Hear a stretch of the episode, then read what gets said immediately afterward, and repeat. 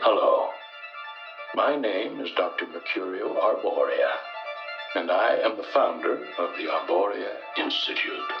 Through our unique blend of benign pharmacology, sensory therapy, and energy sculpting, we can guide you to a new, better, happier you. You are about to embark on a great journey. Let the new age of enlightenment begin. What is at stake is more than one small country. It is a big idea, a new world order. It's no longer a theory. What I'm about to say is fact. The secret organizations of the world power elite are no longer secret. They have planned and are now leading us into a one world communist government. Welcome, useless eaters, to the Odd Man Out podcast, where we talk about hidden history, deep political policy, occult deconstruction, economics, religion, and philosophy. I'm your rabbit hole aficionado, the Odd Man. Welcome. The affirmative task we have now is uh, is to actually um, uh, create uh, uh, a new world order. Public policy could itself become the captive of a scientific, technological elite. And when that first cocaine was smuggled in on a ship, it may as well have been a deadly bacteria so much as it hurt the body, the soul of our country. But take my word for it, this scourge will stop. Hello, everyone. Welcome to another Oddcast featuring me, your Odd Man Out. And this week, I'm very excited to have my guest, Courtenay Turner from the Courtenay Turner Podcast. We've kind of been going back and forth, and she's been very mm-hmm. patient. So I'm so glad that we finally were able to hook up and do this show. And for those of you that are not familiar with her work, please introduce yourself and give them a little bit of your background. All right, will do. Uh, so yes, I'm the host of the Courtenay Turner podcast, and I spell it like Courtenay. Uh, so C O U R T E N A Y Turner podcast. And uh, I have two, actually now three other shows. Actually, I'm doing a show with uh, uh, the T Lab guys. Uh, so Scott Armstrong from Rebunk News and Brian Christian from T Lab. It's called that. We're starting something called Pirate Stream Media, and we have a show called The Dialectical Dissidents. So we've been doing that. We've done five episodes. I think we're doing another one coming up this week. And I have a show called The Right Voices, which is a roundtable. I'm going to be launching that soon. We've done a couple of episodes, and so and then I have a show called WIM What is Movement, where we explore ways that movement helps people to heal emotionally, mentally, physically, and spiritually. And along with WIM, I do uh, speaking and aerial acrobatic performances. And I share my personal story, my birth story, and talk about ways that movement has helped me uh, to overcome adversity in other areas of my life and certainly overcome the physical challenges with which I was dealt from birth. So, yeah, that's a little bit. I haven't been coming up uh, March 11th. So, where I will be Wow. speaking with several bands and speakers and performers. So, Very cool. Yeah. You, so you're not low energy at all. You're you've got it going. I need some of that energy. I can barely get one show out. So it, it, getting a show out is a lot. I do uh, the Courtenay Turner podcast is I release three times a week, but they're long form. So you know sometimes they're they can be three hours. I've had a four and a half hour one. And uh, sometimes I'll show. I don't do live, although I'm looking to get into doing more lives. But right now I pre-record, which means that there are some days where I will pre-record three in a day, and that's three, sometimes three hour in a day. It's a lot. Yeah. wow, that Definitely. is a lot. Yeah. Yeah. I, I do a show sometimes on Thursdays and it can run for maybe two and to two and a half hours. And so Mm, yeah, it's uh it, it and it's it's sometimes not over till like one o'clock, one fifteen AM. So oh, wow. Yeah, it's tough because you know you got to be up early and all that stuff. But uh, yeah, that's fantastic. I'm really glad to hear that. We need as much help as we can get fighting these evil globalists and you know new world order types. That's right. Exactly. Yeah. Well, we need all the people. See, I call, uh, so I, I got kicked off YouTube and I started up a new YouTube channel and I always call my guests like part of the Truth Sleuth Army. So I renamed my new YouTube channel is uh, TC uh, TP, you know, the Courtenay Turner podcast initials. I didn't want to put my name, um, but although they they realize it's me, the algorithm. As soon as you put my name in, they they found me. But right. I but I call it the uh, Courtenay Turner podcast Truth Sleuths because that's what I feel like. We need a big army of uh, people seeking truth. Oh, for sure, absolutely. Yeah. yeah and, uh, what got you into kind of like looking past, you know, the first couple layers of the onion, so to speak? so it, I think my journey is a little bit different than I think a lot of people. A lot of people kind of woke up during the different waves. Uh, and I would like to say that I woke up with, you know, 9 11 or, um, you know, or even COVID right away. I mean, I was very aware that COVID was, you know, not what they were purporting it to be. Uh, but I wasn't quite aware of, uh, you know, I guess the, the, the paradigm shift, which I had then made later, you know, a lot of the, you know, illusions and the, uh, the narratives that you know have been been put forth, the dialectical narratives on both sides. So I kind of felt I started the podcast with kind of the mentality of like, if we just got the right people in office, we could fix this whole thing, you know? And that was very much uh, where I was at when I began the podcast journey. And I began the podcast journey. For those who have not heard the story, I'm visually impaired, I'm hearing impaired, and I was living in Santa Monica, California, where it was incredibly uh, draconian with their measures, and uh, people were very atomized, and everybody was wearing a mask. And the masks were really, really challenging for me because I learned how to speak by reading lips. I didn't actually get hearing aids, so I was almost six years old. So I didn't realize how much I still depend on lip reading, even to this day, uh, for clarity of speech.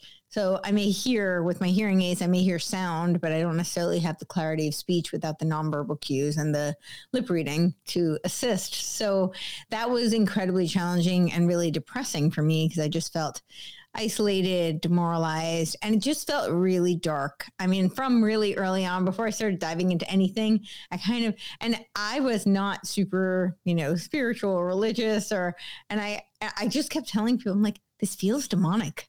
Hmm. Like, which sounded strange for people to hear me say that, but I was like, I have no other words for it. Like, this feels demonic. And yeah. it was just how I felt. I would step outside and it was a sea of math and, so I'm also visually impaired, and I be having monocular vision. I have about sixty percent of the peripheral vision as somebody who sees binocularly would have. So when I wear the mask, it further reduces my already limited peripheral vision, and that became really really challenging for me. And I started developing chalazions in the eye that I see out of, which was really scary to me. My eye doctor wouldn't let me go without wearing a mask to go, you know, for my appointment all this to say, some people had suggested I start a podcast. And while the idea was really terrifying, the one thing that came to mind was that having naked face conversations might save my life. so, so I thought, you know, if I could just see someone's bare face and have a meaningful conversation and meaningful discourse, whether, you know, I didn't know where it was going to go at the time, but uh, I did think that that was going to be something that would you know, do a world of good for my morale. And mm-hmm. I initially wasn't even sure I'd record them. So I, I wasn't sure I'd release them. Like I was going to just record the conversations and, you know, for mostly for me. But that was kind of how it started. And then as you start talking to people and I started diving into a lot of my own research and, you know, I had some people who were pretty instrumental in uh, waking me up, as they say. And I started to realize hmm, a lot of this is, uh, kind of one big lie. And I, I've definitely fallen for some of them. So, yeah. That's fantastic. I mean, obviously not about the negatives, but overcoming that and in starting and making something positive out of all of it. And then you've got all this awesome stuff going on.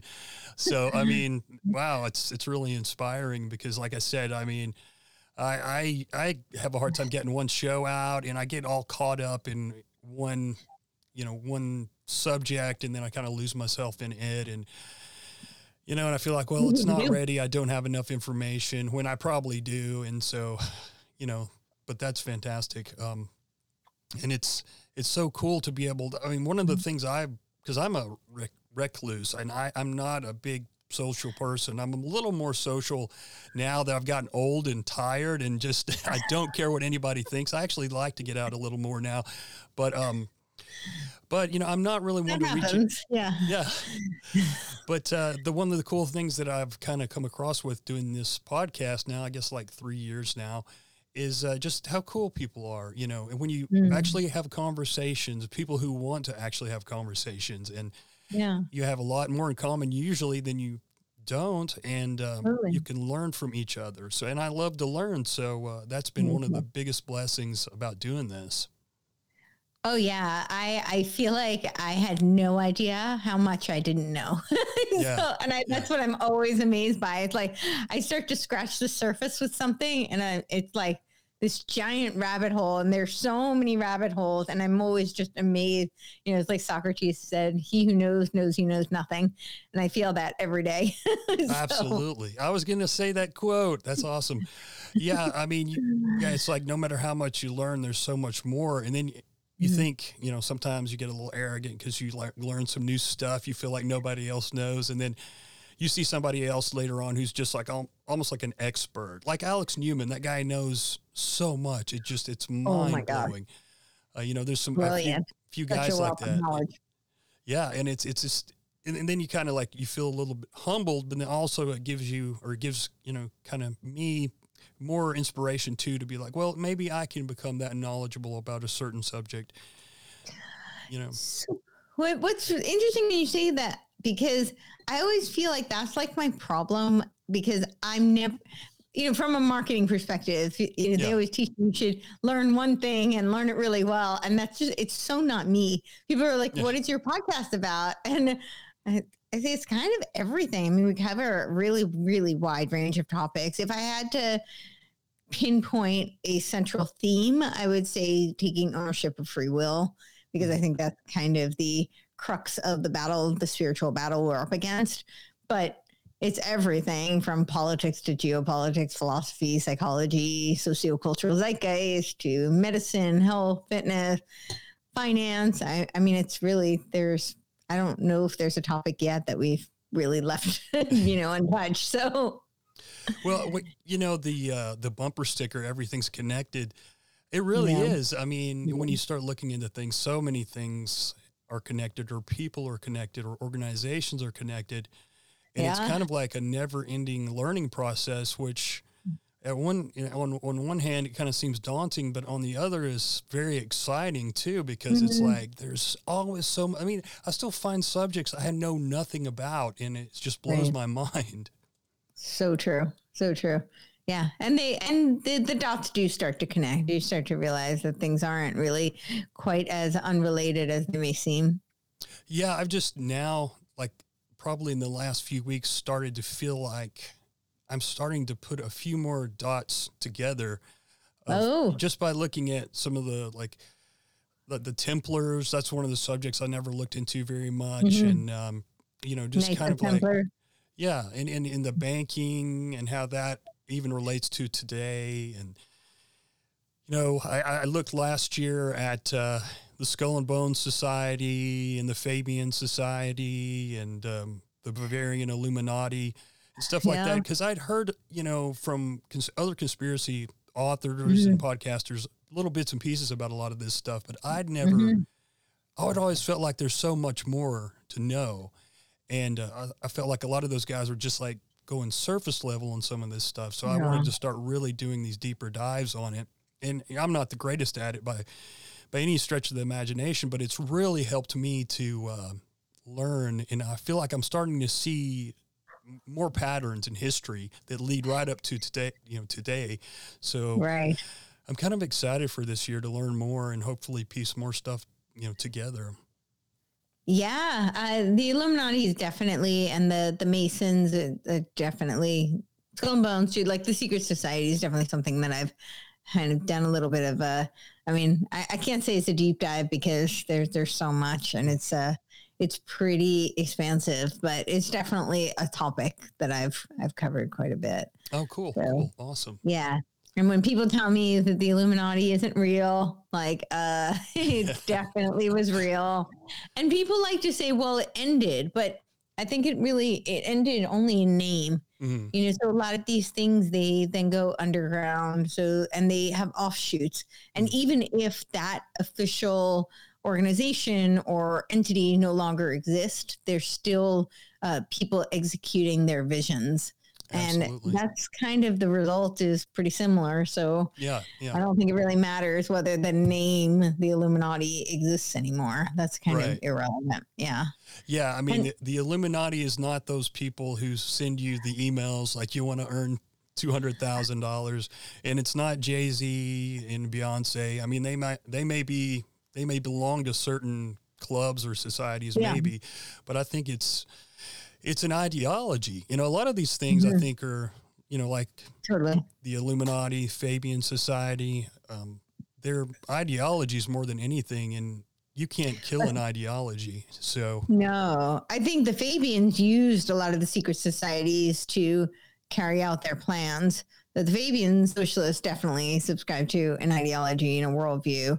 Uh, the Illuminati itself, I think, was really a very organized kind of. I mean, it was small and Mhm. relatively, but yeah. But I think they used uh, entities like, uh, you know, the Masons and other kind of organization, other secret societies to carry out their plans because it's easier to do through secrecy and blackmail than it is out in the open. Yeah.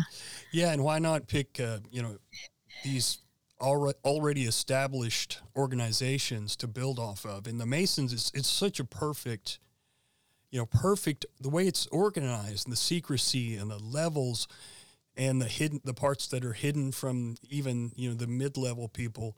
Oh it's, yeah. it's perfect for spying. It's perfect for governments. It's perfect for so many things. Uh, secrecy Yeah. in business, uh, building yourself up within a framework of, say, a business or the government or any other organization. It seems like it's just perfect for that. And uh, so many other groups have kind of piggybacked off that. Totally. Yeah. Including the Illuminati uh, infiltrated from within to, to utilize the structure of the Masons. Yeah, yeah, absolutely. And it feels like to me, like you know, when I looked into the Fabian Society, I, I looked into them first. Actually, I should have went for the Illuminati first, but um, it really, the Fabians are pretty important. Yeah, yeah. yeah. yeah, and I think their the, their philosophy, I think, is permeated more than we'll ever know. You know, even though people, most people don't even know who they are. Like their, like we said, their ideas. I think, like with their uh, slowly kind of infiltrating groups. I, I feel like and the incrementalism, Mhm. incrementalism. That was the Fabian um, motto. They, uh, they, they became the wolf in sheep's clothing, but they were initially the tortoise mhm, that's right. because they were, yeah. Yeah, yeah. It's in. Um, I I found out. It's been a while since I went over that, but so there's this place right outside the United Nations. It's a little town or a little uh, community rather, and it's like an exclusive community that a bunch of Fabians moved over to before the United Nations was even established. And there's a turtle on the on the gate of Oh, this wow. community. And so it's pretty interesting because the Fabians, you, you may know this, but like uh, some of the people probably aren't, aren't familiar with it, but they started the London School of Economics, and David Rockefeller went to that school. Yeah. So did George Soros and a bunch of other people. But, uh, you know, of course, the Rockefellers gave the, the land for the United Nations. All these things are connected. You know, it's it's really crazy. And I'm reading this um, Milner Fabian conspiracy book. I have not read it yet. That is on my list. It's Yeah. good. It's really good. is it? Yeah. So they talk about the uh, the round table groups and the Rhodes uh, Scholarship and right. Is that? I'm yeah, guessing yeah, and they, you know, like I knew because just looking at the CFR because that was one of the first things I started looking into. yeah. You know, and I- and I realized when I started looking into the Fabians, I'm seeing some of the same people here, or people talking about being in other groups with these these uh, CFR people and Fabian people, and I was like, wait a minute, you know, and I kind of pieced that together in one of my shows, but not nearly like this book. I mean, there's it's so detailed, and I'm I'm like, how could I not realize that they were basically working hand in hand together? But you know, they were very secretive about it. Yeah, yeah, they were. Uh, absolutely. It, you know, people think that uh, you know, you see, you hear socialism, and then you people most most people equate the Rhodes Roundtable and anything that's you know has to do with Cecil Rhodes, kind of equate that with, I guess, in a way, with capitalism because he was so rich, diamond miner, and mm. all that mm. stuff, and so many very wealthy people have been Rhodes scholars and stuff. But I mean, they were oddly enough, they they lean socialists. So, you know, you wouldn't think that the two would go together, but they do. Well, I mean, they were they in terms of policy, they lean mm. socialist, right? They yeah, yeah. they themselves were very much uh, capitalists. I mean, they're they capitalism is for profit, so yeah, they, they were definitely all for profit for them, and they wanted the masses to be under a socialist kind of uh, policies that would benefit them. Really, Absolutely. they wanted really they want like a feudal system, no, no different really than today, except now they want it to be under technocratic rule. Right. Yeah. And speaking of that, I mean, I think that uh, you know the authoritarianism is almost baked into the cake of technology, don't you think? Because just the way it's there's so few people understand it. Like I, I'm not great with technology.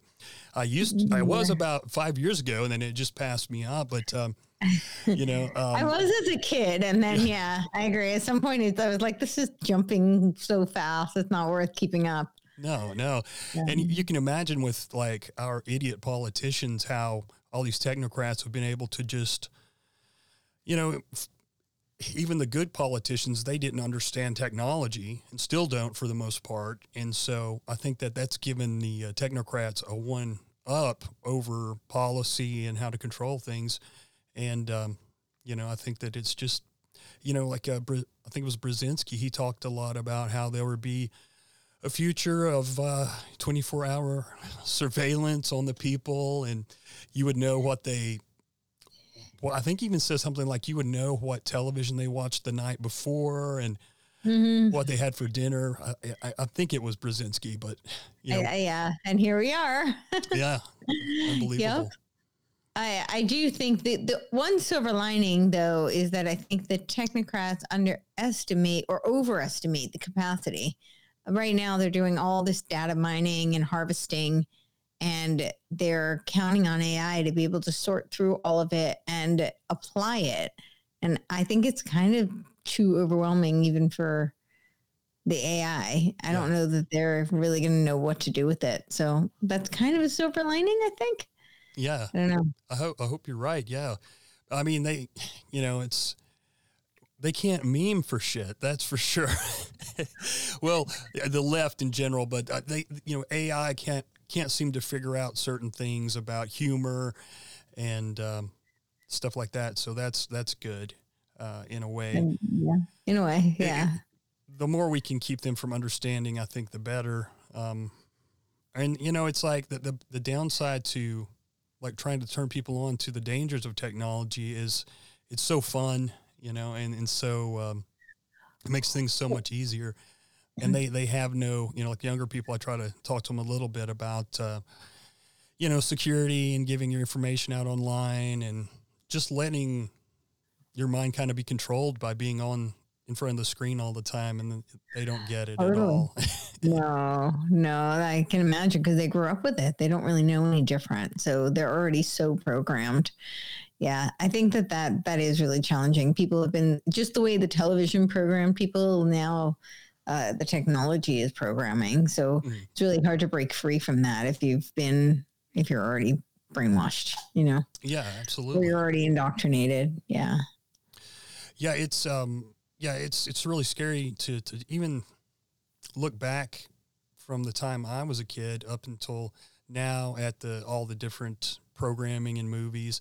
Even some of the the movies, you know, like from the 80s that you wouldn't even have thought had messaging you go back and watch now and you're like, oh, wow, I can't believe I missed that. So it's been going on probably since, I assume since TV, television and movies were created. I mean, you know, long before. Yeah. I, so talking about the Fabians, right? They did it through literature. I was really, really, really depressed to learn that like Rudyard Kipling was a, a Fabian, and uh, they he was also uh, under Tavistock, and Tavistock oversaw a lot of the. They kind of merged the Fabians and the Frankfurt School, and uh, you know they were the fathers, the kind of the father of propaganda. Edward Bernays was one of the uh, forerunners of Tavistock Institute before it was named Tavistock, but yeah, I feel like they're uh, they use literature really early on and even you know the ancient greeks would use theater so mm-hmm. it's been you know they've been socially engineering through entertainment since uh, probably the beginning of time you know oh, yeah.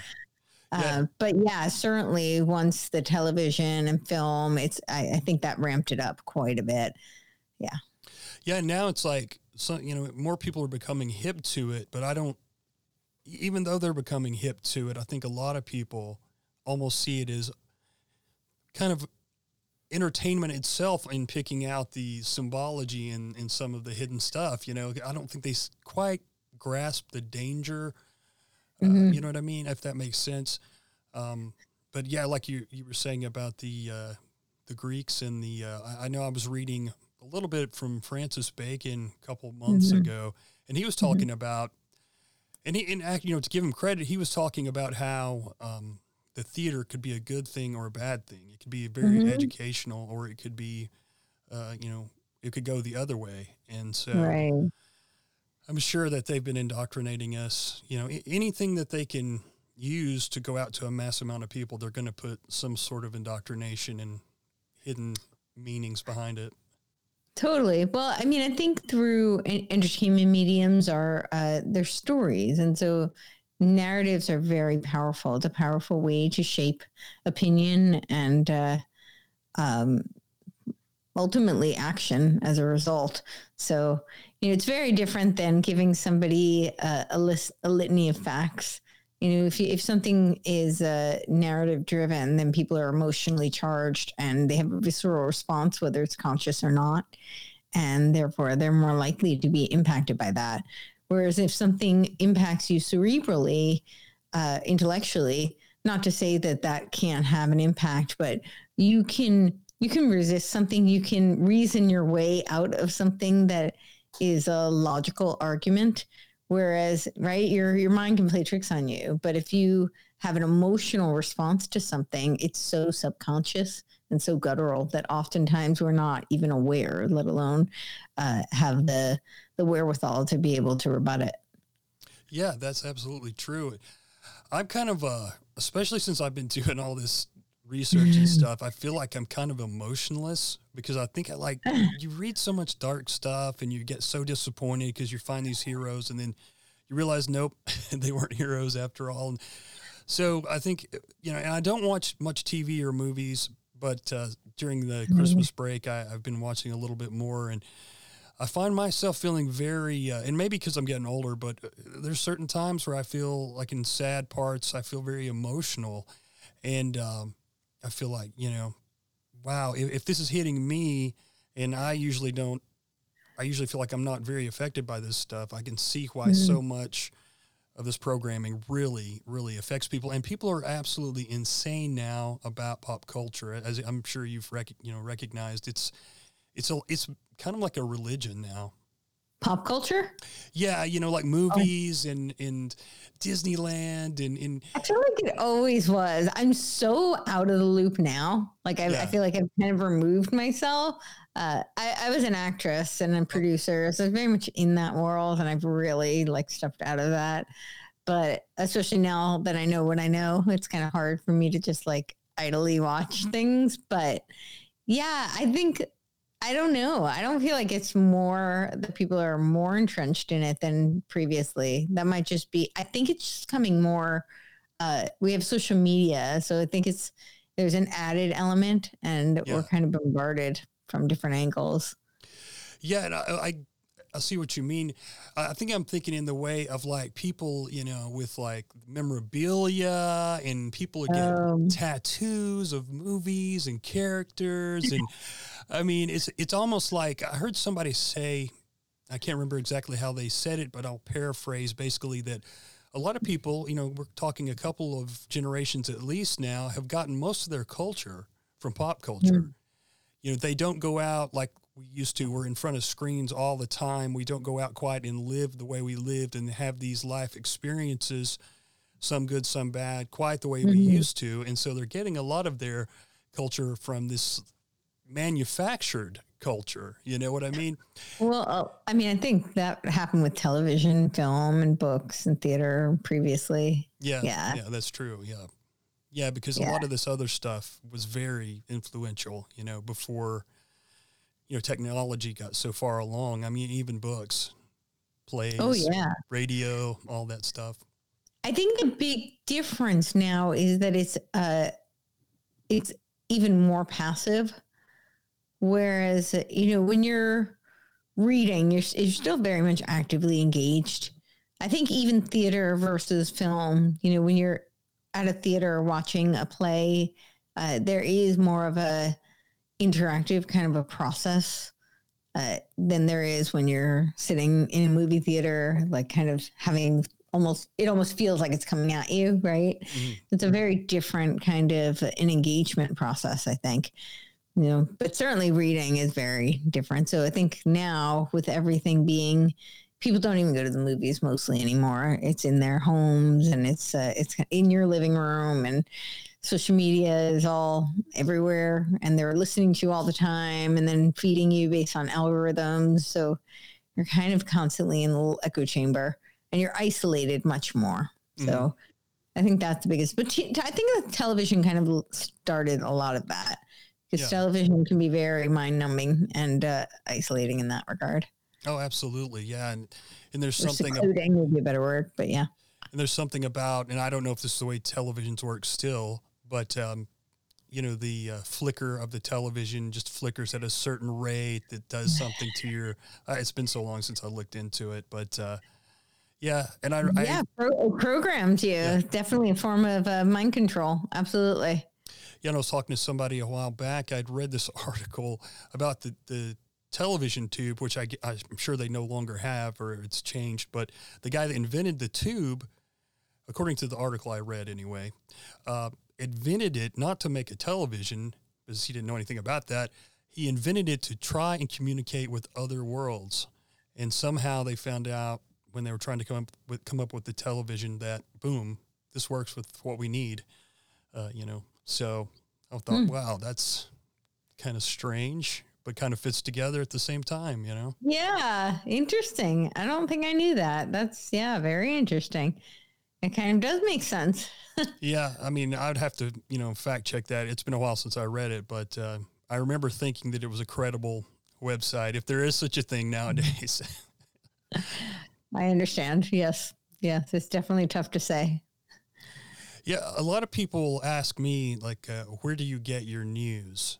But uh, mm. I'm gonna I want to start asking my guests the same thing because I think it's uh, so many people have asked me that over the over the last few years. Is there are there certain websites that you go to or uh, more some you trust more than others? I, you know, I wish I had like a source that I frequent often. I really don't. Sadly, I actually really do get a lot of my news from uh, I, Infowars. I would say if I had to pick like one, I, mm-hmm. I really do go to Infowars a lot. Um, but if I, I, it's really social media. Like I'll go to Twitter and see what people are talking about, right? Yeah, yeah. And you, you open up Instagram and people are talking about things and yeah, I go to the world. I do, but a lot of what I do is research. So mm. I'm typically not I'm not as engaged in the day to day news.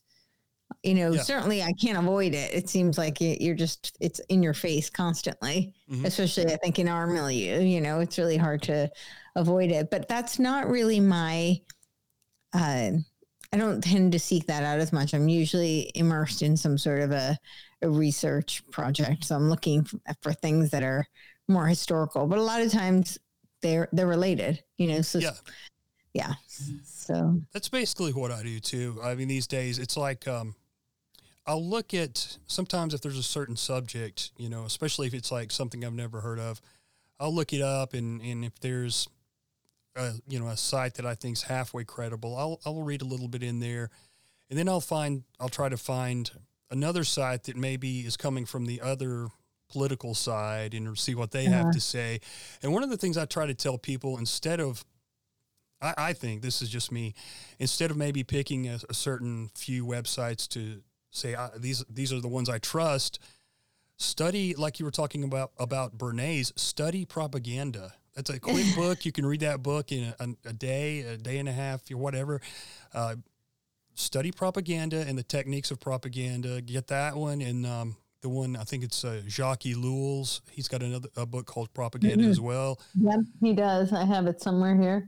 Yeah. And there's so there's a bunch of good ones. Uh, you know, Hmm. read a little bit about psychological warfare. Yep. Then you'll understand when you're reading something. Not, maybe not every single piece, but you'll understand when you're being fed propaganda. So you won't have to worry about which site you you go on. You know. I think I'm going to do a um like a series, uh, and my friend Miriam had said that she might do it with me, um, but on Tavistock. Oh, 'Cause I think that'll, yeah, to kind of do a deep dive on that to help people see the origins of propaganda. Although Willi Münzenberg would be a good one as well to Oh. dive into. he yeah. was uh was he a Frankfurt guy? Is that right? Or Yeah. No. Okay. I was I, thinking. I mean, sort of. He he and uh, Lenin and Antonio Gramsci, and I think George Luca Georgie Lukács was there as well. Okay. Had a meeting in 1921, uh, no 1922, uh, and that was right after the Bolshevik Revolution. Lenin was concerned why it wasn't like spreading throughout the West, and it was Antonio Gramsci who said because you know you're treating this like an economic uh, problem, and it has to be cultural hegemony. But wow. but yeah, but Willi Münzenberg was at that meeting as well, and he had a big like media company Okay. at you know at the time. Yeah, so I, I need to look further into him because I've only I I looked into the Frankfurt School like a year ago. I was going to do a show about them, but uh, I got sometimes I get sidetracked easily because I find something else, you know, and I'm like oh, I'm kind of like a you know a deer in the headlights. Uh, I but did it. Sorry, go on. Yeah, no, I was just gonna say, but uh, I knew that he was pretty big on like he was supposed to be kind of like a Bernays type as far as his He was. ideas on propaganda.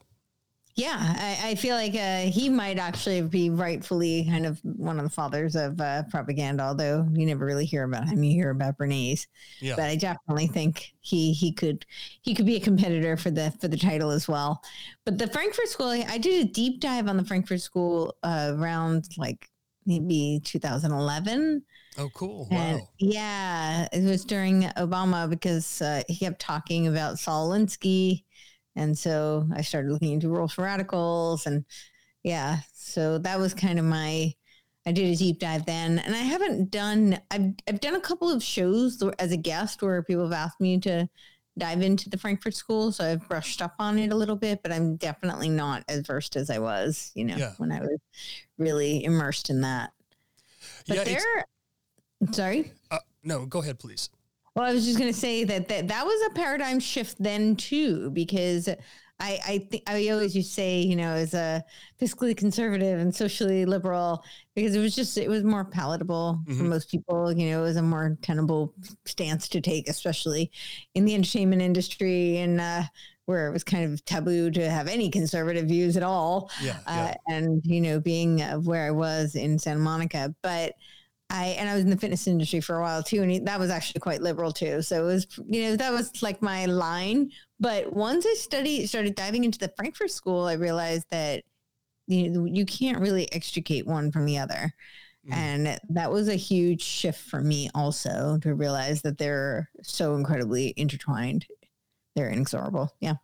Yeah, it's. Um, I agree. I, I went through a pretty hardcore libertarian phase, I guess you'd say, almost anarchist, right-leaning anarchist. You know, um, Right. because I was very conservative after 9-11. and Mm. uh, it was funny because I was in a heavy metal band at the time for about ten years, uh, and uh, so I was the only conservative person I knew, basically. Right. Yeah. I Um, get it. people just did not understand my bandmates nobody but Mhm. uh, i kind of after I- you know i kept paying attention to the conservatives and i, I was like these guys are not what they say they are they, they they drop the ball every time they talk a good game and so that kind of led me into libertarianism especially i was looking into more of uh, some of the awful things the government had done over the years you know so it kind of led me towards that but yeah the last couple well, probably the last four years, I've really started Mm-hmm. to move back towards a conservative attitude because, like you said, you can't hardly separate the two. And, uh, you know, the more we move towards a Crowleyan kind of attitude in society, I mean, people are going crazy and they, they're confused and, uh, this uh, you know do be anything you want do anything you want um, it's it's not all it's cracked up to be you can't really i don't think you can maintain a healthy society like that for very long Mm, I, I concur for sure. I, I think a lot of my uh, views are probably more conservative, but I, I that's been a paradigm shift for me as well. Is realizing that we're, I, you know, I, as I said, I started off the podcast with like the we'll just get the right people in office and we can turn this whole thing around. And uh, you know, I always point to tragedy and hope. Carroll Quigley said that you know our the CFR has pretty much chosen our uh, federal elections for the past century, uh, if not more, certainly because it was about a century from when he was writing it. So, and as I started, you know, doing the podcast, I started to say I really feel like the Republican Party is designed to be controlled opposition for the left, Mhm. and Yeah. I I feel very strongly about that now. Now I'm pretty convinced. You know, I started off kind of joking when I would say that, and uh, then it started to be. I, I started to really believe that that's actually true. Yeah. And so when I say I don't, so while I may hold a lot of conservative principles, I don't necessarily subscribe to, uh, you know, the dialectical illusion that they put forth. right exactly same here and you know there's certain things about conservatism like the the, the hard thing for me is you know so where do you allow the government what part parts do you allow the government to control because we can't Yeah. you know obviously we can't depend on most of these politicians and then that mm-hmm. goes back into getting the right people in charge. You know what i mean? So it's like it's such a hard thing to know how to feel what you should, should support as far as politics goes. I mean in, in the mainstream you know there's hardly anyone that i could point to to say oh i kind of trust that person. Right. It's- Well, politics, I just think is so incredibly corrupt, and I think the higher up you go, you know, the more top down, the the federal, the right, the the bigger the domain that they have, the more corrupt they are, and the less chance that you have of having somebody who has any real integrity or principles, or even if they do, who will uphold them. You know, who isn't going to be who isn't going to succumb to blackmail or bribery or uh, grifting or whatever it may be.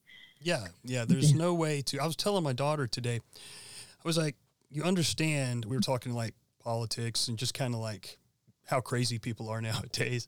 And I said, you know that our representatives can be dual citizens, and they don't even have to reveal that to their constituents. And you know, I didn't know that until a couple of years ago.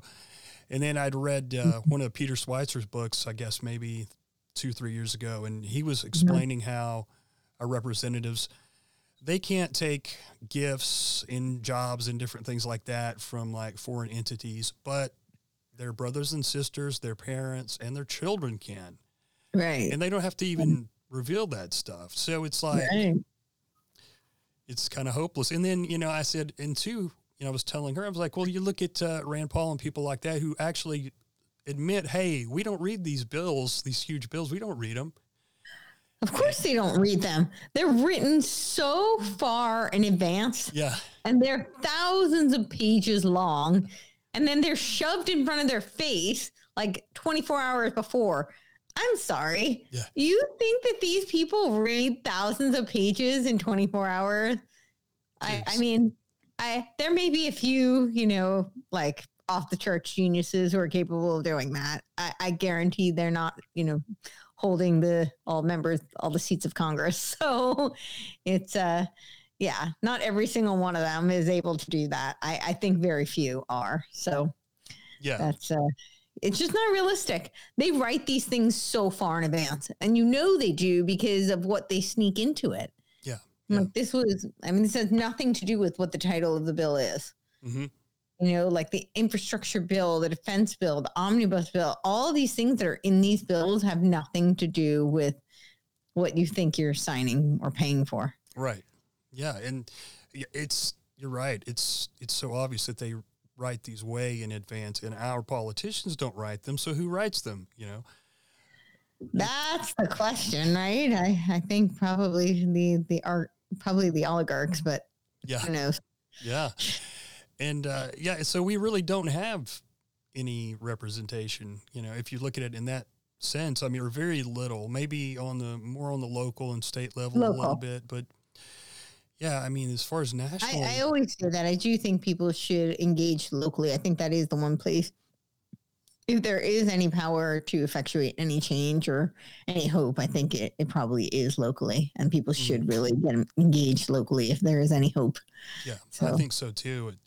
And it's like um, it seems like to me that people um, they're so quick to take any of these politicians like all you know kind of assume that they're their best friends and they're on their side because they'll yeah. say a few things that they like and it's it, time and time again, you start looking at the, following the money and you follow the links, uh, you know, the organizations these politicians belong to, and mm-hmm.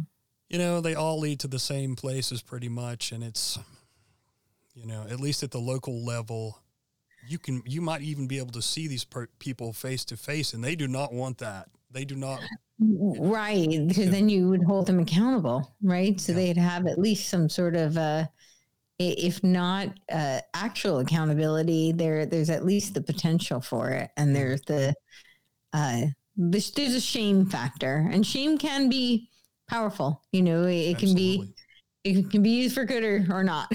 so yeah, yeah, but, and we yeah. need we need to bring it back. You know, bring yeah, back a little do. shame anyway. Uh, exactly.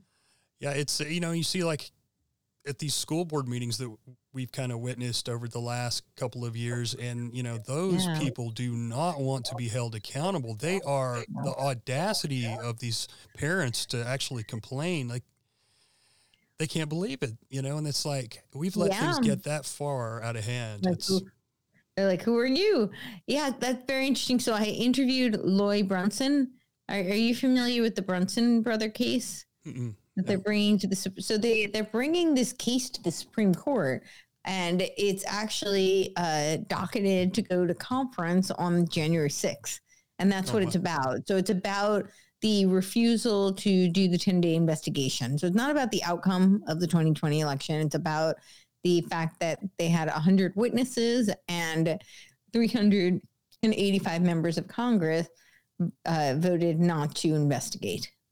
And so that's what this this case is uh, over.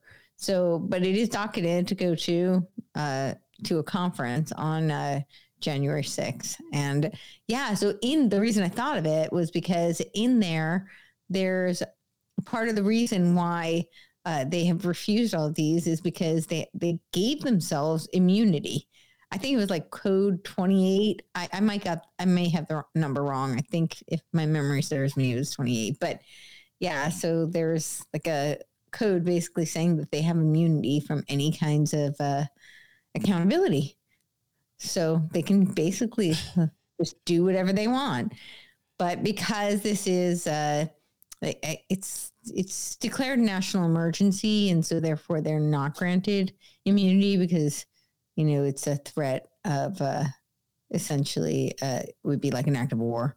Mm, so gotcha. because you know interference, domestic or foreign. So so the but the the court case is that essentially saying that they committed tre- treason because they didn't uphold their oath to the Constitution. Oh, okay. By because there were a hundred witnesses saying that uh, there was uh, evidence of why they should do a 10 day investigation. They didn't, they refused to do it. So, wow. yeah that'll be interesting to see how that plays out.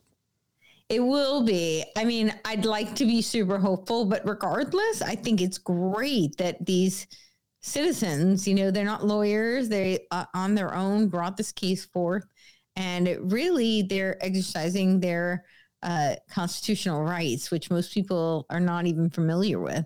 You know, in the Constitution, the First Amendment is to petition for redress of grievances. And most people don't even know that. You know, you think it's free speech, mm-hmm. which is part of it, but it yeah. is also a petition to redress for grievances. And that's what they're doing. So I think that that's just fantastic that if nothing else, they're bringing awareness to uh, the duty and power of citizens and what our constitutional rights are.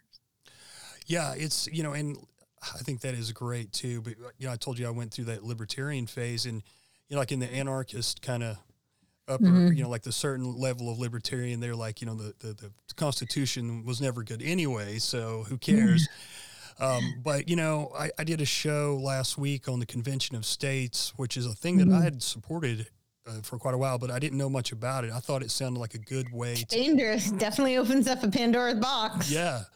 Yeah, and, and I started looking at using it than we are. So yeah, I, I, you know, I, I'm ashamed that I hadn't looked deeper into it, and uh, and I started looking at the people that were for it and were pushing for it, and then I started looking at uh, like the implications of it, and I was like, whoa, I do not support this. This is, and, and you know, I, I was thinking, I think I even said on the show, but like, you know, the Constitution still does some good. I mean, if it wasn't there, things would be a lot different. Oh, and yeah. uh, you hear, you know, pretty often, uh, well, they, they couldn't do this because of the Constitution, or they had to overturn this law because it was unconst- unconstitutional. So it certainly plays a bigger part than most people, you know, would let on like.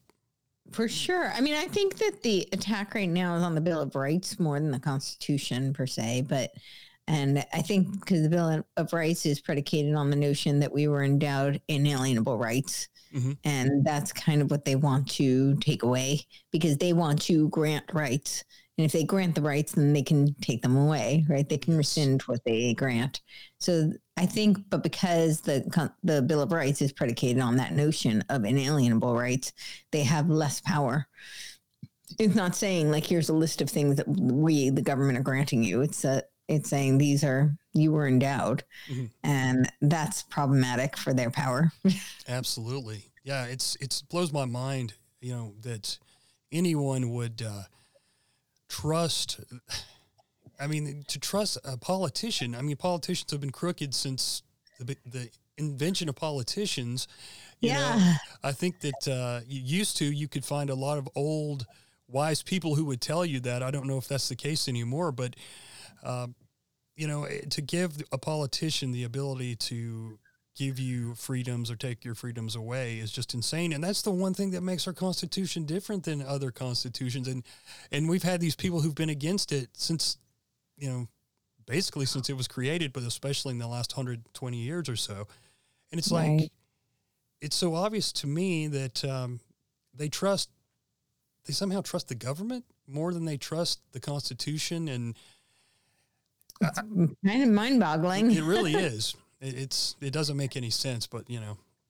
I don't even understand why it, it, not not just why would you trust a politician, but why would you defer your sovereignty and your autonomy to another person? Mm-hmm.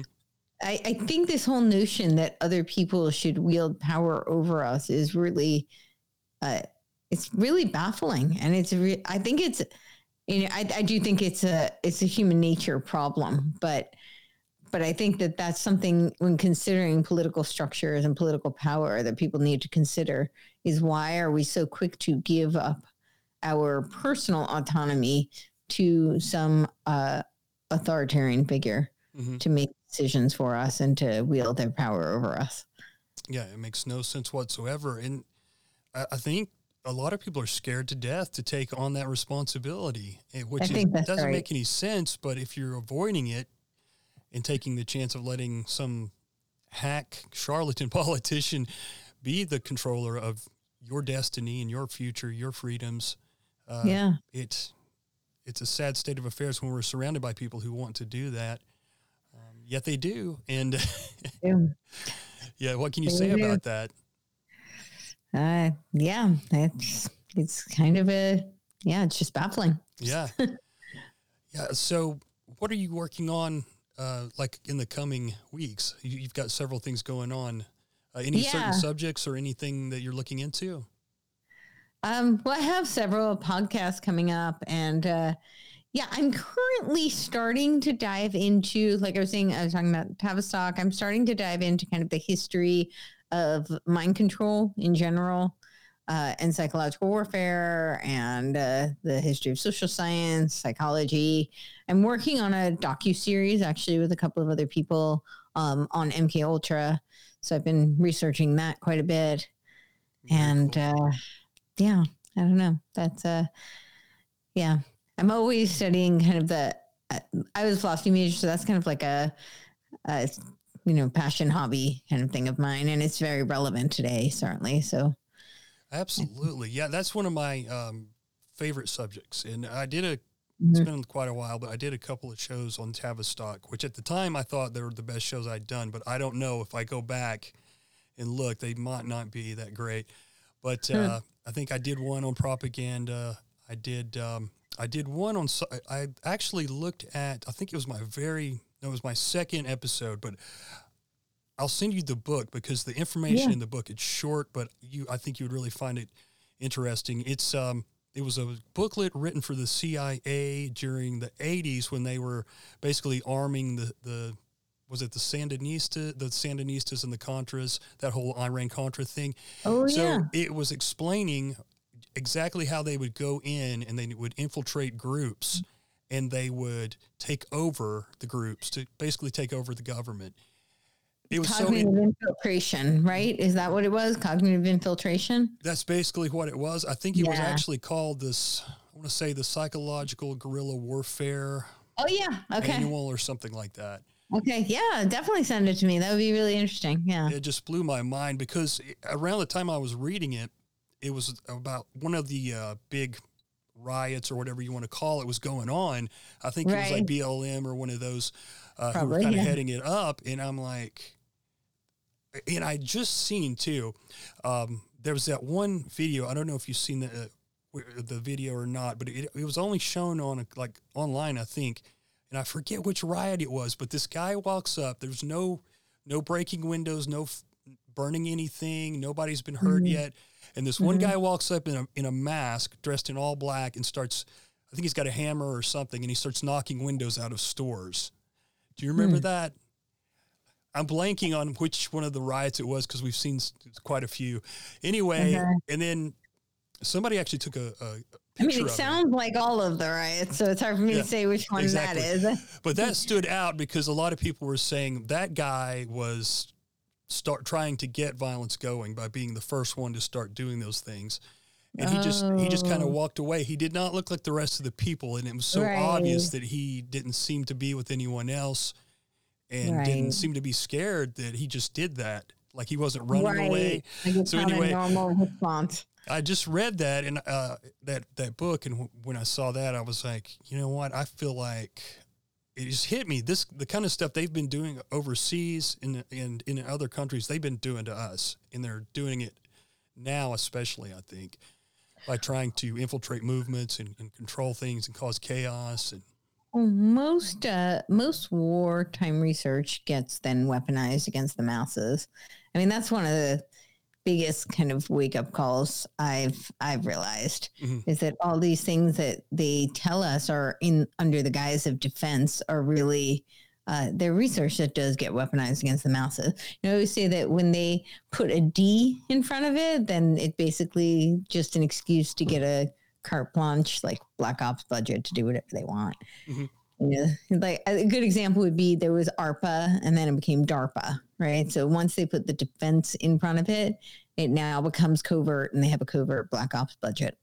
They can do mm-hmm. pretty much anything. That's wild. I, did, I didn't know that about the budget. That's amazing.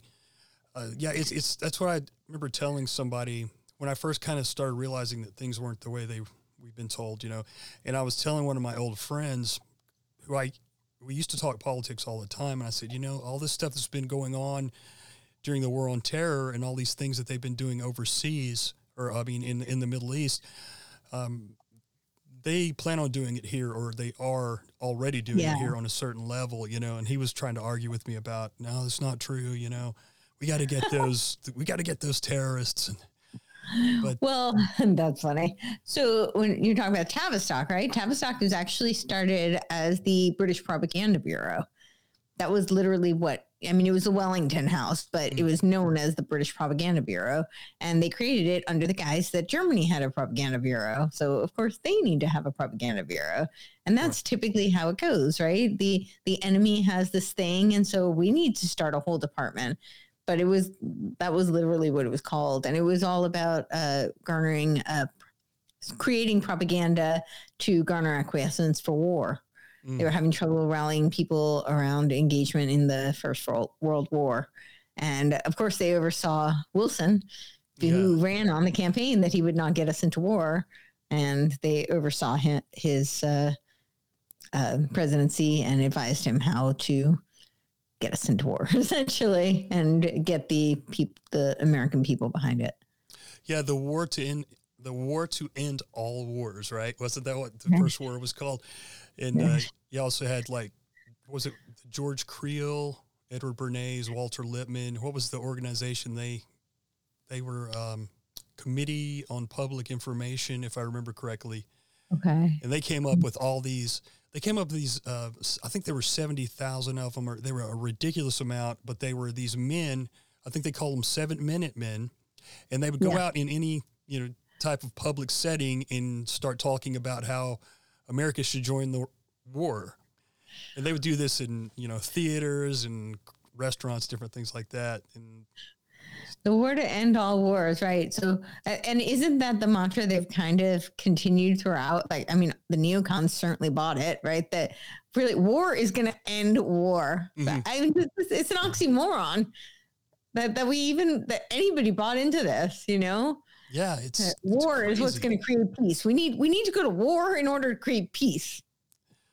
It's Wait, unbelievable. yeah, it's unbelievable what people have fallen for, and I was, you know, guilty of that too for many years, like Oh, me trusting the war on terror, and um, you know, and I I look back at all the other wars too, and you can draw a line. You, you know, you know, I'm sure you've realized this too. It's like once you start looking into a lot of this stuff, there's patterns that have happened all throughout Yeah. history, and you can Totally. kind of start to recognize those patterns, and they might change little things about them, but they Mm. are very similar, and so Yeah. you know it's it's just it just keeps recycling basically And once you see it, it seems so clear. But I, yeah, I definitely fell for so many of the psyops and the the narratives, narrative attacks. I definitely fell for a whole bunch of them. I mean, at, at this point, I'm embarrassed looking back, but because once you see it, it seems so clear. yeah and it's like um you know i was all for the war on terror thinking we had to be in all that and i remember arguing Mhm. with people on the left about it because like they Yeah. you know they were so adamant about how horrible you know george w bush and cheney were and how bad the Oh, war was And, And they then- were. yeah, and, and they were right in were. hindsight. But when they, when I started to change my mind about it, then Obama got elected, and all of a sudden, they had nothing bad to say about the wars anymore, and he was making even more wars, you know. And I Yep. I realized, oh, they didn't really care about the war; it was just a political thing. It was like a sports thing almost. Totally. My team versus your team. Totally. And Yeah. and now we're at the point where the like I remember under Trump, the Democrats there was some big military bill, and he asked for this obscene amount. I think it was a record amount at the time, and the Democrats Yeah. voted to give even more. And Yep. so it's unbelievable where we're at now with, and of course with uh, Biden and the bill that they just you know passed, and then um, of course all the Ukraine stuff, just totally insane. I, I think they're giving half that money. I think they're putting it in uh, overseas bank accounts somewhere. Oh, I think it's totally a money laundering scheme Mhm. for sure. I think that it, that's what it always is, though. Honestly, Yeah. You look back throughout history. I mean, I think it's a kickback money laundering scheme. Yeah, I think It so just too. goes to the. I think it, it's it's a it's a money laundering scheme set up by the oligarchs, but I think they they pay off the politicians through it. Yeah. Yeah. That's my guess. I mean, I can't prove that, but that's based on what I've read, and certainly when you look at uh, Antony Sutton's work, I- it would definitely allude to that. Yeah, absolutely. I'll let you go here in just a second, but I just to mention Antony Sutton, I was telling my daughter about how I was like just today because we had this long car ride. I said this there was this author named Antony C. Sutton, and he was just brilliant. Like you don't even hear anything about him except you know kind of Mm-hmm. in conspiracy circles. But you know, I was telling her about the uh, the, the trilogy with the Wall Street, and then Yeah. uh, you know the Bolshevik Revolution, the rise of Hitler, and then I told her I said then he broke the uh, Skull and Bones Society that nobody really talked about, and then he The and, uh, Federal Reserve conspiracy. the Federal he did Reserve- that one too. And then uh, the the one he did with uh, Patrick, I'm forgetting his name, but the tech technocracy guy, uh, Patrick Patrick Wood. Patrick Wood. Uh, they I had the him on my show. He's awesome. oh, very cool. Brilliant. Wonderful. Yeah. That's awesome. Yeah, he's great. Um, they did the book on the Trilateral Commission in the Mhm. seventies, I think, and I'm like, this is amazing. The, the the the great work this guy did to reveal to the public all these shady things that were going on, and he was basically shunned by all the mainstream media. You know, the irony of it is he really was a mainline academic. Uh, academic. Mhm. I mean, that didn't go to like MIT or. I mean, he was an academic. He wasn't like some, you know, alternative conspiracy theory guy. Exactly. Yeah. Yeah, and he was, I, I, you know, he talked. I've seen a couple of his interviews, and he talked about how you know once you write a book that they don't want you to write, the publishers are done with you. Yeah. So it's also controlled. It's also well, and that's what do we see all throughout COVID? That's uh, you know, the scientists, right? They Mhm. trust the science. Only the scientists trust uh, ninety nine percent of the people who fund them. So Exactly. And you know, and um, not only that, but I think um, like th- we- we look up to scientists and doctors and nurses and people in the healthcare field. And it's it's kind of like we almost put them on a pedestal, and they deserve that to a point because they they really go to school so long and try to you know to do Mhm. those things, and that should be admired. But at the same time, I think that we've taken for granted how they're not above falling into these kind of like you know, this is my field and this is what's always been thought, almost like the Darwinism.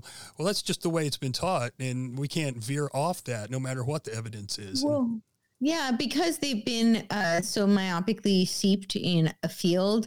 You know, I, I think the com- compartmentalization is a part of a design. When you look at the military, you really see that everything is so compartmentalized so that you don't get a bird's eye view and you don't see how everything is interconnected because you're you're in your lane.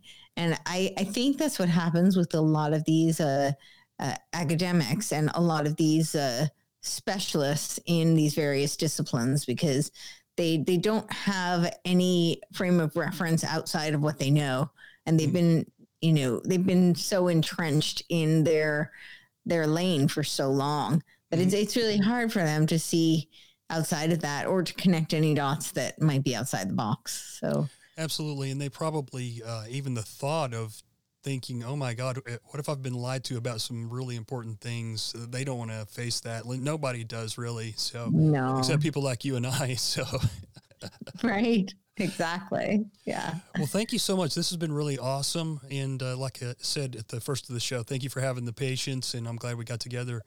Uh, could you uh, could you give your uh, information once once more so people can find you? Yeah, absolutely. So uh, my website is CourtenayTurner.com and it's like Courtenay, C O U R T E N A Y Turner.com. Turner's T U R N E R. That one's easy. And I am on uh, pr- pretty much all the uh, audio platforms. I'm on Spotify, Apple, uh, Podbean, uh, Megaphone. So I think 20 audio uh, platforms. And then for the video, I am on Rokfin, uh, Rumble, BitChute, Odysee, and I just started a new YouTube, but I only have a few videos up on there and I can't post everything up there. So not the best place to find me, but I am on there. And uh, I did start a new Twitter, so I was kicked off there as well. I'm Kinetic Courtz on Twitter and I'm Kinetic Courtz on Instagram as well. So kinetic, like to move, uh, Courtz, C O U R T Z, and um, yeah, on Instagram and uh, Twitter. So Very cool. Yeah, I thought that because I was looking for you today, I was going to retweet that you're going to be on the show, and I was like, wait, I know I was friends with her, but I can't find her anywhere. And then I, I finally found somebody who had reposted with your new, uh, you know, your new name. So I was like, oh, there she is.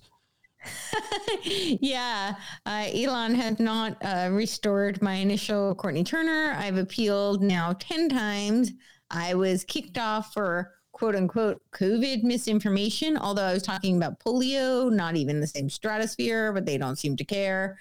And yeah, so my new one is Kinetic Courtz, but yeah, I'm trying to build that one up so I can converse in the quote unquote public square. Yeah. Right. Well, awesome. Thank you so much for being on. And I'll put all your show notes, I mean, all your uh, links in my show notes. That way everybody can find you. And uh, hopefully we'll talk again soon. Yeah, I would love that, and I can bring you on my show. So yeah, definitely, I'd be happy to, especially anything uh, having to do with psycho- psychological warfare, propaganda. I love that stuff. So, me too. All right, awesome. Then we'll do it. So, thank you so much for having me. Oh, you're awesome. very welcome. All right, guys, that wraps up another edition of the Oddcast featuring me, your odd man out. And I want to thank my guest once again, Courtenay Turner, and her links will be in the show notes. Be sure and check out all her content. She's fantastic. I want to thank my patrons first and foremost. Thank you all for sticking with me, and I apologize for taking a little bit of time getting anything new out this year, but I promise a ton of stuff is on the way. I have been researching every chance I get, learning so much. I'm tying up some loose ends, making some more connections that I think you guys will be interested in. And I think we'll have a great year as far as learning new things, covering new topics, maybe revisiting some older topics that I've learned more about. Always trying to learn more and put the bigger pieces together. So I think that this will be a great year as far as that goes. I want to thank my patrons. I want to thank Cole, Ashley, that crazy bread man. Thank you for being a covert co conspirator, crazy bread man. Thank you, Aaron. Thank you, Ruckus from the Daily Ruckus. Thank you for being a producer of the show.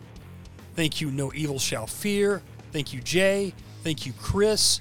Thank you, Mark from Houstonic Live. Get on over there and check out Mark's content on YouTube. He does a fantastic job. I want to thank Bill for being a producer of the show. Thank you, Peterson. Thank you, Rooster. Thank you, John Brisson. Get over and check out We've Read the Documents on Rumble and Subscribe Star. Thank you, Kilowatt. Thank you, Sir Tim of the Tunnels. Thank you, Aaron. Thank you, David. And last but not least, thank you, Jack Allen from Conspiracy or Just a Coincidence. Check out all of Jack's content on YouTube and on all your fine podcasting platforms. Next, I want to thank my podcasting family at Alternate Current Radio. Get on over there at alternatecurrentradio.com and check out all their awesome music and talk shows, especially the Daily Ruckus and their flagship, The Boiler Room. I also want to thank the Fringe Radio Network for posting my shows up there as well. And if any of you guys want to tell other people about the show, I really appreciate it. Give me a good rating on whatever platform you listen to this on. Share the show on social media, that always helps as well. And if you'd like to become a member, I've got three tiers on my Patreon. That is patreon.com slash the odd man out. I really appreciate it. I've got some extra stuff for the first tier, the Society of Cryptic Savants. I do something called Terrible Tweets and I'm about to do another one this week, actually.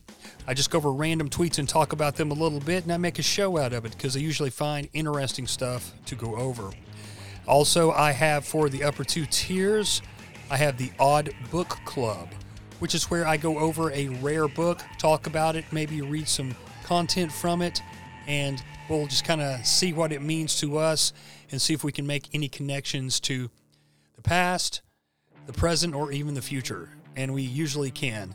And so we're finishing up the occult technology of power by just talking about what we read in it, what it meant to us, and a few comments from other people on the book. So next, I'm looking at either doing The Prince by Machiavelli or possibly The New Atlantis by Francis Bacon. Both of those books are highly influential and I think that we could learn a lot from going back over them. A lot of people know little bits and pieces about some of these books, but they've never really read them or only read an excerpt here or there. And I think that we could learn a lot from actually looking at the entire content. So if you're interested in that kind of thing, pop on over there and become a member of one of the upper tiers. As always, I appreciate you listening. I look forward to bringing you new content very soon. Cheers and blessings. And remember, their order is not our order. See you guys.